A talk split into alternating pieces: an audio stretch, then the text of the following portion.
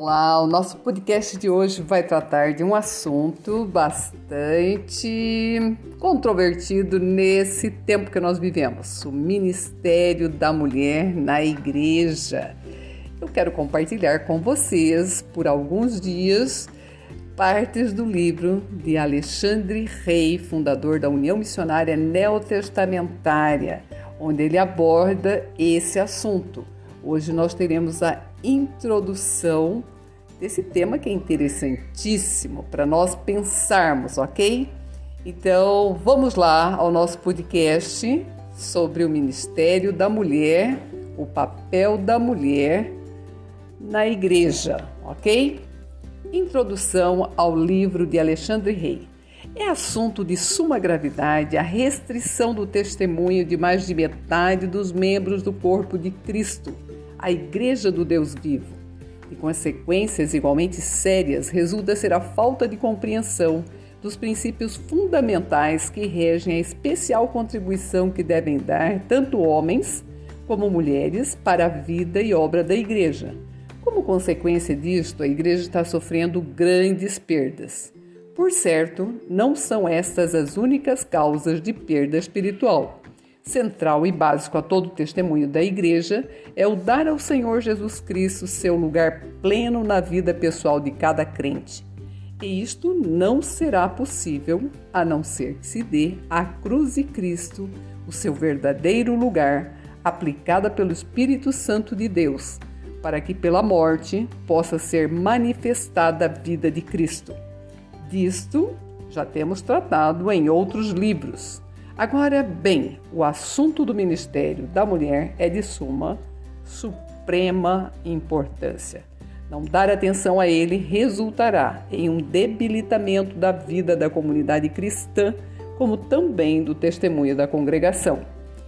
E não é a vida que se manifesta na comunidade de crentes o que provê a base indispensável do testemunho da congregação? Não poderíamos dizer que, em verdade, este é o testemunho da igreja? E nisto, a parte que corresponde à mulher é vital. Por conseguinte, é imprescindível saber a parte que Deus colocou sob sua responsabilidade, seja na comunidade como na congregação. Na igreja é onde menos se tem compreendido e estimado o poder da influência da mulher poderosa e contínua, ela é exercida seja para promover ou para impedir o que é verdadeiro. Nas tribos pagãs e sociedades primitivas, onde os costumes pareciam restringir a liberdade da mulher, mesmo assim, sua influência sobre a vida em comunidade, em seu pensar e costumes é profunda e decisiva. Elas são as guardiãs dos costumes, ainda daqueles que parecem ser para sua própria desvantagem. O lar e a comunidade não mudam se elas não o fazem. São as mais fiéis na observação dos ritos religiosos e as mais firmes oponentes à introdução de mudanças. O poder que exercem não é o de governo, sim o do lar. Não é o poder de líder, mas sim o poder do coração. Na igreja, a mulher exerce uma influência semelhante, nunca neutra, sempre forte a favor ou contra o que é realmente de Deus, conforme seu próprio estado espiritual.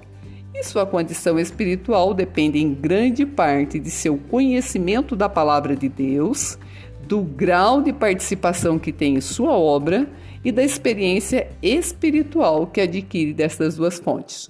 Assim, quando a sua atividade espiritual é restringida indevidamente, a perda que sofre a mulher resulta ser uma perda grande para toda a igreja, uma perda que não se remediará até que não volte a ocupar o lugar que Deus lhe tem destinado.